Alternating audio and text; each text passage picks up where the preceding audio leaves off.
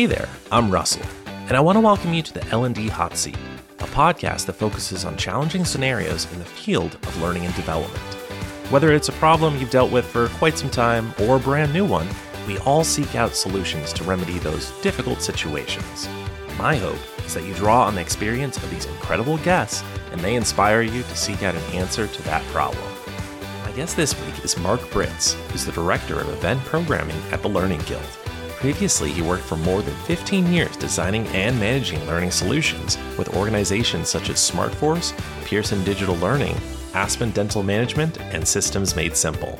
Mark is the author of Social by Design How to Create and Scale a Collaborative Company, and he's an organizational social designer, helping businesses achieve benefits of becoming more connected and collaborative to improve learning and engagement. I've been excited to talk to Mark about submitting speaker proposals to conferences for quite some time. I got the chance to run into him at the Chicago e learning and technology showcase where he spoke about this very topic. Well, that was enough of a sign for me that I had to have him on the show. And after talking with him, I feel much better equipped to submit my next dynamite proposal. I hope you enjoy this conversation as much as I did. And without further ado, here's the show. Mark. How's it going? Good, Russell. Good to see you again.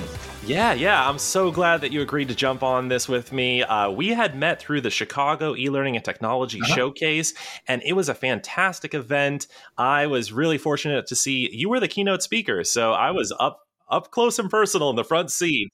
But it was a fantastic talk. Uh, you were talking about redesigning learning for a connected world, and it was awesome to meet you there. So thank you for jumping on this. Yeah, no, it's good to see you again. That was a you're right. It was a fabulous event. I had never been before, and I really found it exhilarating to see a volunteer organization put together such a such a high profile event. It was awesome they did a fantastic job, and I'm looking forward to more people getting connected with them over there. Uh, now, I had I had referenced your keynote speaking uh, event. However, it was actually another talk that you had during lunch that really caught my interest, uh, yeah. and that one was a Q and A, kind of for submitting proposals for conferences. And it kind of got the light bulb going where I was all like, huh, I wonder if Mark would jump on this and talk a little bit about submitting because that's such a sticking point for so many people who want to jump into conferences and maybe make that transition from attending to eventually speaking. Absolutely. Yeah, absolutely. Let's dig into it. Awesome, awesome. Well, thank you for coming on. Let's I'm going to throw this one question at you. I ask all my guests, have you ever been in the hot seat at a job before? And in order to define that, we usually summarize it as a time when you were asked to do something you didn't really know how to do, and now you're scrambling around trying to find a solution. So, has that ever happened to you before? Oh God, yeah. I don't. I can't imagine it hasn't happened to any uh, anyone um, in this respect. But I mean, um, so my background, I, you know, I've been in L and D for twenty plus years. So at one point, I was the the instructional designer at a place called Aspen Dental Management. So Aspen Dental is a national company, and I was supporting our doctors. I was supporting our office manager training, things along those lines, and I was supporting our regional managers. And I can remember uh, one incident in particular where a regional manager reached out to me, and they were about to give um, a regional event to all their, you know, their un- the, the, people underneath them. And literally that day they were doing it, and they thought it was going to be really easy. They wanted to turn their laptop into a sound mixer. They wanted to have a microphone and have it project out. And I was like, okay, the best way to handle this is connect them with IT and tell ask you know, IT what what can they do. And immediately IT was like, can't be done and I went, okay, you're gonna you got I'm looking for your help and you're gonna leave me hanging. Yeah, a little bit um, of yes and please. yeah, so this is around 2009, maybe 2010, and I remember immediately turning to Twitter and I put out to my network, which was growing at that time, saying this, you know, 140 characters at that point. I said this is what needs to be done. And within two hours, somebody created a small video of how to do it because they did it accidentally using Audacity. And I flipped that video over to that regional manager. And I have to say, I was the hero of the day because they immediately were able to convert that and make it happen. And I think the the lesson there, of course, is the power of your network, and uh, you're really always building that network over time because when you need them most, um, they're going to be there. Yeah, and and having multiple eyes on something and different perspectives, I really yep. love that story because it kind of reminds me of I know that Reddit isn't typically used for this, but sometimes I'll find people submitting a picture of like tons of screws or nails that have fallen on the ground and they're like, "Hey, I'm looking for this one bolt. Can you yeah. find it?" And it's like an I spy situation where you've got thousands of people that are all looking at this problem and they can all work together to try and figure it out. Yeah, I mean, uh, another part of it was that was the bigger piece I had to share internally to the company to really kind of move forward with a lot of the work I was doing in internal social media because I, I, immediately had something that was practical and relevant and bi- had a business impact that I could turn to versus some nebulous conversation about sharing knowledge or collaboration using social tools. Now I could lean into something that was really in tune to the business there, and it really opened the door to the conversation much stronger than I if I hadn't had that moment. I also like the idea of asking questions because honestly, this field, as new as it does seem, most of the questions have been asked in one way or another. The answer is out there, I feel. Yeah, right. And so if you you may have to change your wording slightly, but you, chances are you're going to find a solution. Absolutely. Yeah, couldn't agree more. Very cool. Well, awesome. I am excited to have you on, and I'm looking at three burning scenarios about submitting for proposals and conferences. Are you ready to jump into the hot seat with me? I'm ready. Let's let's do it, Russ. I think I'm ready. Let's do it. let's do it. All right. So this first one, let's say that someone's considering making a shift from conference attendee to speaker. What does getting on the stage do for you and your career? Uh, that's a great question. Um, I'll start. I'll start by saying it's it's it's not what it will do. Okay, it is definitely what it can do, and that's really about you and what are your objectives. You might remember at Chicago, in Chicago, Russell, there was one question asked of me of like, what was my intention? What was my ROI the first time I wanted to speak? And it it took me back in my heels. I've never been asked that question, and it really came down to just uh, it was a little bit of altruism that I wanted to share. You know what I knew uh, but it was also very much I wanted to test a little bit of what I've done with my peers. I wanted I wanted to share with them something I worked on and allow them to ask good questions of me that might refine my thinking and might improve my own process. And so what I, I want to say is, can it make your career, you know, uh, take a different step forward? Absolutely. But I think the intention has to be more about the audience, right? So what what do they need and want when you do this?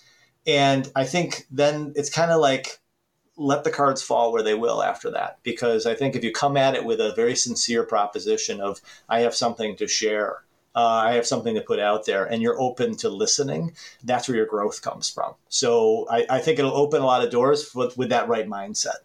I really love that philosophy because I feel like that is so reflective of the community, the L and D community as a whole. Right. People are so nice and and want to help you succeed that they want to encourage your development. And the best way to make connections here is to pay it forward, to try and meet people's needs, meet their problems with solutions.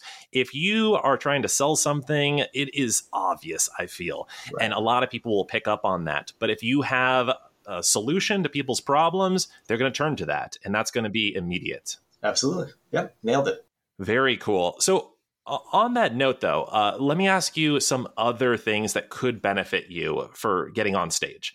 Uh, I like this idea of making connections and meeting people's needs, but I would imagine that if someone is putting in the time and effort into doing this, they probably have some career advancement for themselves that they'd want to make. Sure. So, do you think that people might be considered more serious in the field if they have speaker arrangements or they, they take the time to get on stage? Yeah, because I think you know there's there's something to be said for making that human connection face to face, be it on a virtual program like this, you know, where, we're talking like this, or being in front of people.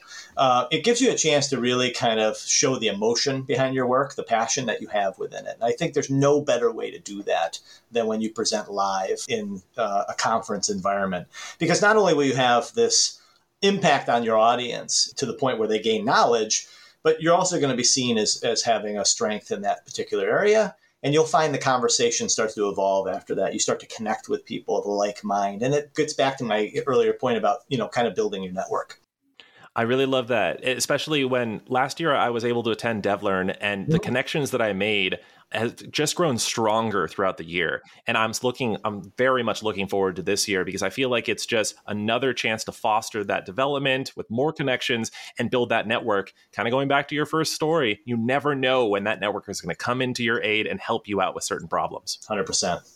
Very cool. And then um, some people might have new theories in the field. Yep. They might have a new solution to problems. Do you feel like getting on stage and talking about that gets more eyes on your work? Oh yeah, obviously you've got a captive audience, you know, uh, and and obviously you want to make sure that if that captive audience is the I should say you, sh- you should want to make sure that captive audience is the right audience, and mm. and that mm. gets to a little bit about like proposing for a conference, and I want to dig into that a little bit because that's what I talked about in Chicago. I talk about all the time at our events, and it's really I think that's one of the central tips you know that I could offer is you know making sure that when you're thinking about proposing and sharing a solution that you have that audience in mind. You can picture who's in the room you know you can understand what what you know world they're navigating on a daily basis and the problems they face. Don't write for everybody because when you do you write for nobody and I think if you're going to get up there, you might have the most genius solution. Uh, you might have the most fascinating case study to share. But if the audience is wrong, it's going to land flat and you're not going to get what you came for. And that was getting that feedback, that input, and building that network. Yeah, knowing your audience, knowing your learners, it's just something that transcends between different fields. Yeah. And that's so smart. Uh, since you brought it up, let's jump into the second question because I feel like this is a big one. Really, the idea of you've got a pitch, now you want to format your submission so that you have the possible chance of being accepted. How do you do that? You would kind of reference knowing your audience and trying to meet a problem. Are there other tips for getting successful submissions accepted? Yeah, I mean, there's a lot. I mean, we could go down, you know, like I did in Chicago, probably good 45 minutes of this. But I think some of the things that really stand out uh, for me and my team, and I can't speak again, I say it's a lot, I can't speak for other organizations, but I know there's some general themes that people are always looking for. And one of the biggest things I think that jumps out is, again, we're the we're the proxy. I'm the reviewer of a proposal, but I'm not the audience. But I'm approaching it with the audience's eyes. So I want you to write to the audience, not to me, not to get on there. Don't tell me how smart you are right? Tell me how you're going to solve my problems. How coming to your session is going to make me better or do different because I went there. And I think the other thing is, to go with that, and a big one is paint a picture for that reviewer of what that 60 minutes, that 45 minutes, that full day workshop you promote. Paint me a picture of what that day looks like. What am I going to see? What am I going to do? What am I going to hear? What am I going to engage in?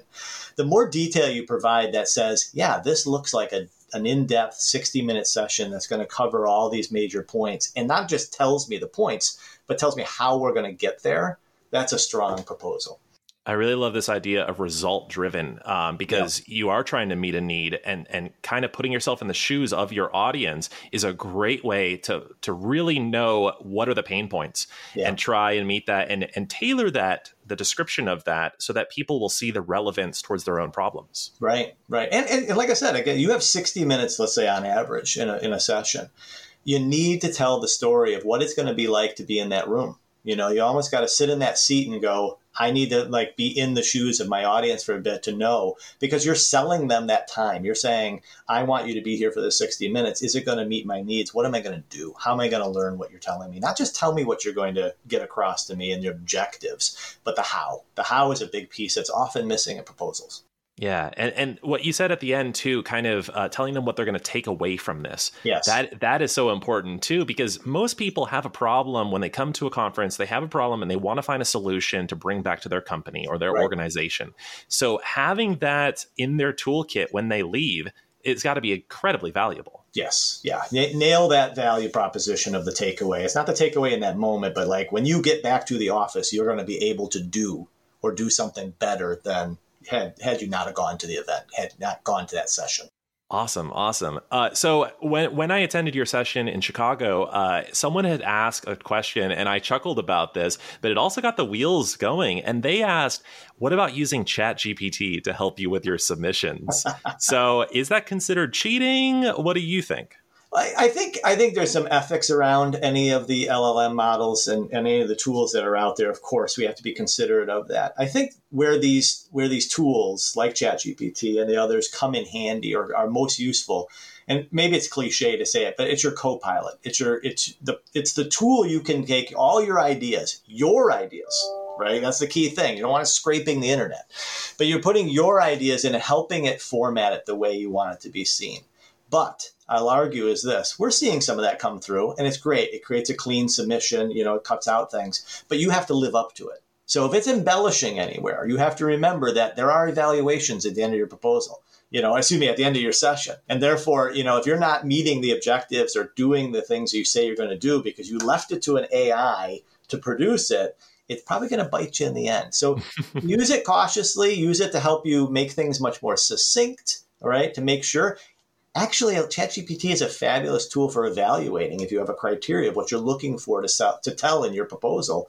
Try to use it as a way of saying, Am I meeting here what I intend to meet? I think it's a better way to use it. I really love that, especially using it as a springboard or a foundation and working off of that because you're right. It, you're not going to be, AI is not going to be sitting at that panel with you. Right. right. You're the one who's going to be leading this. Ensure that you know what you're talking about and ensure right. that you are meeting a need. Very cool. What about popular topics for the year? I know that a lot of people might think that, oh, this is what people want to hear this year. You know, so for instance, I feel like AI is the big trending topic sure right? So, do you think people should tailor their conversation to that, or should they stay true to maybe what they're doing and and maybe stick within that? Well, I, I think you're leading the witness on that one. I think definitely, I definitely think you better know what you're not trying to get on a, a, a, conference just to get on a conference, just to get that free registration. Uh, you know that often comes with being a, a conference speaker.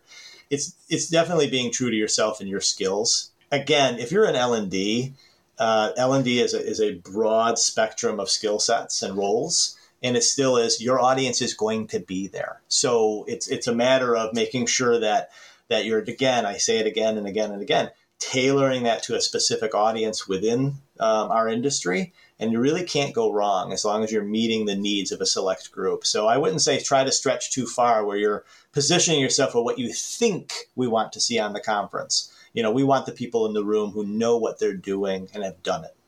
Yeah, yeah, that's awesome. I love that. Two for two, Mark. We're on to our last hot seat question. You oh, ready wow. for this?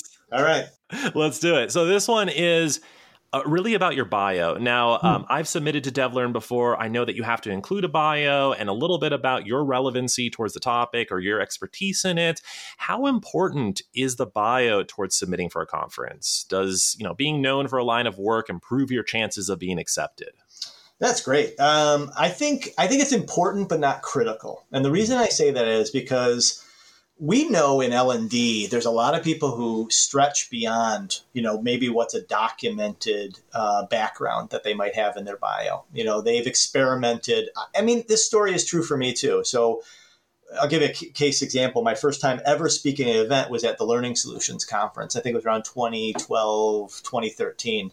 And I had, uh, you know, if you read my bio, I was an instructional designer. I was an e-learning developer. I worked for companies like SmartForce and I was at Aspen Dental but it didn't have in there what I was working on at that moment, right? And because that doesn't fit a bio, um, but it was about you know using social technology for onboarding new hires, and I did that work. And so you can make a connection between that, but it might be a it might be a slight disconnect for people to think about social technology, but maybe the onboarding.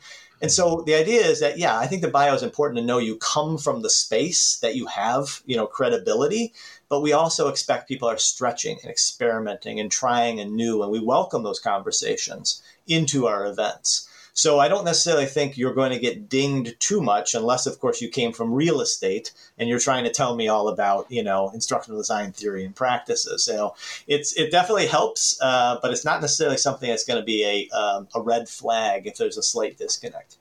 Okay. All right. I like that. And I, I, would imagine that, like, when I attend a session, I always like to be familiar with certain speakers. Yeah. I like to know their names. And then, like, I like to do a little deep dive into them, figure out who they are, maybe their body of work as well. Do you recommend that someone maybe build a community around their work before jumping onto a conference? I think building a, building a community would be can be a very long and arduous process. Mm-hmm. Um, so I would say no, because I think because of that reason, I, you're holding back on on bringing value to somebody, waiting for something to develop and, and, and mature your ideas and build upon that practice. I could say the opposite is true. I think sometimes speaking at an event and putting yourself out there invites community, right? Mm. So I think uh, you start to find those people in your network that are talking and doing the same types of thing, which only which only really kind of grows your own practice.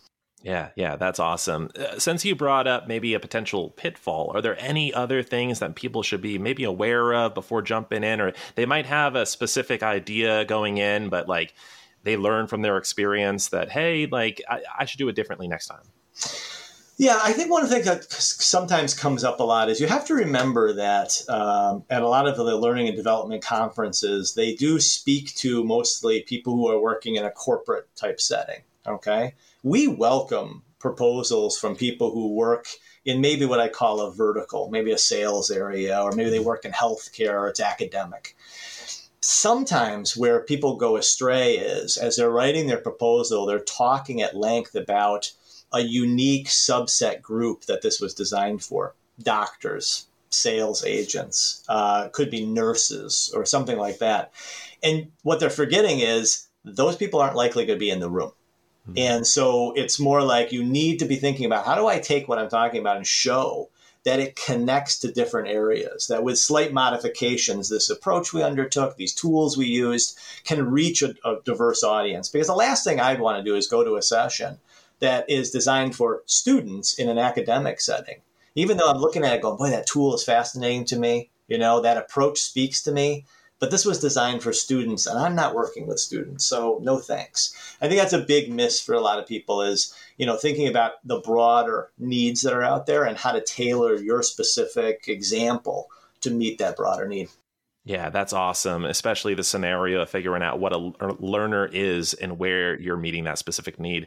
Yep. Um, one of the things that I think is really unique about the Learning Guild and the submissions for DevLearn and Learning uh, is that you also give the chance for feedback and, and reviews. And I, I, a lot of conferences, I really haven't seen that before. Can you speak a little bit more towards that?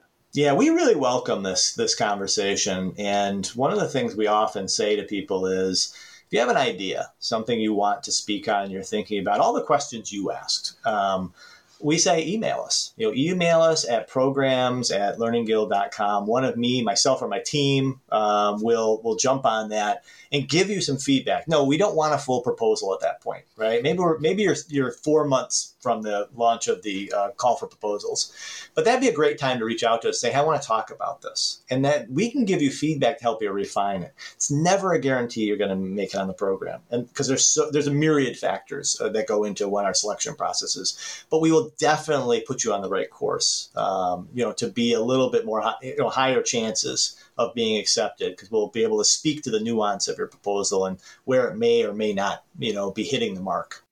Yeah, it kind of reminds me of a professor that might look at your first draft and yep. also kind of like, "Hey, I like what you did here. You need to revise this you know go go back to the drawing board bring it back and then maybe we can look at that second draft that might be a little bit more successful right and the other thing too along with that is you know sometimes we take some liberties with the proposal we'll, we might you know not take any major content away or add content to it in any way but it's more about refining because uh, that the title of it might be tweaked by us mm-hmm. and we, we put that back out there and allow our speakers to obviously chime back in but the biggest reason we do is because we want the biggest audience in the room for you right? So we're doing it because we have years of experience in knowing like what's going to hit the mark for people and what might dilute your message. You know, how's that title going to land for people when we people should really have a clear, you know, succinct title so that you're getting the biggest crowd in there because that's what we all want. Yeah, absolutely. Mark, thank you so much for jumping on this. This was a lot of fun, and you answered all my questions with uh, the gusto that I expected of someone who's looking at all this stuff. So I'm super excited, and I highly encourage a lot of other people to check out the Learning Guild, a lot of the events that you're putting on, and submit a proposal. I mean, why not, right? This is a chance for you to be able to speak at these events, make these connections, meet those needs that people are talking about. Mark, can you tell me what are you currently working on? Where can people connect with you? Well, there's obviously my work at the guild and my team, and we're always working to, to build the best conferences possible to you know to meet the industry needs. So we're working on our our learning and HR technology showcase show. It's happening in April right now. DevLearn's right around the corner, so you know I'm fine tuning things there. Uh, and then you know you saw me keynote. I talk a lot about organizational design and social behaviors. Um, so right now I'm in the stage of pondering a second book. Um, just working a little bit more practical about the a working title is the Organizational Social Designer's Handbook. So that's happening on the side, but always the guild work is is front and center. Very cool. Very cool. Well, thank you so much, Mark. I really appreciate this, and I would love to have you back for another run through the hot seat. Yeah, happy to be here. Thanks, Russell. Thanks for the time. Hey there. I want to thank you for listening. We here at the L&D Hot Seat are trying to release new episodes every two weeks, but we can always use your help. If you got questions or scenarios you'd like advice on, or maybe you just want to get in touch with us, you can send us an email at ldhotseat at gmail.com or visit the show notes for every episode at russellsweep.com slash hotseat. On top of that, why not leave a rating and review on whatever streaming service you use? Believe it or not, it actually helps. Thanks again, and hope to hear from you.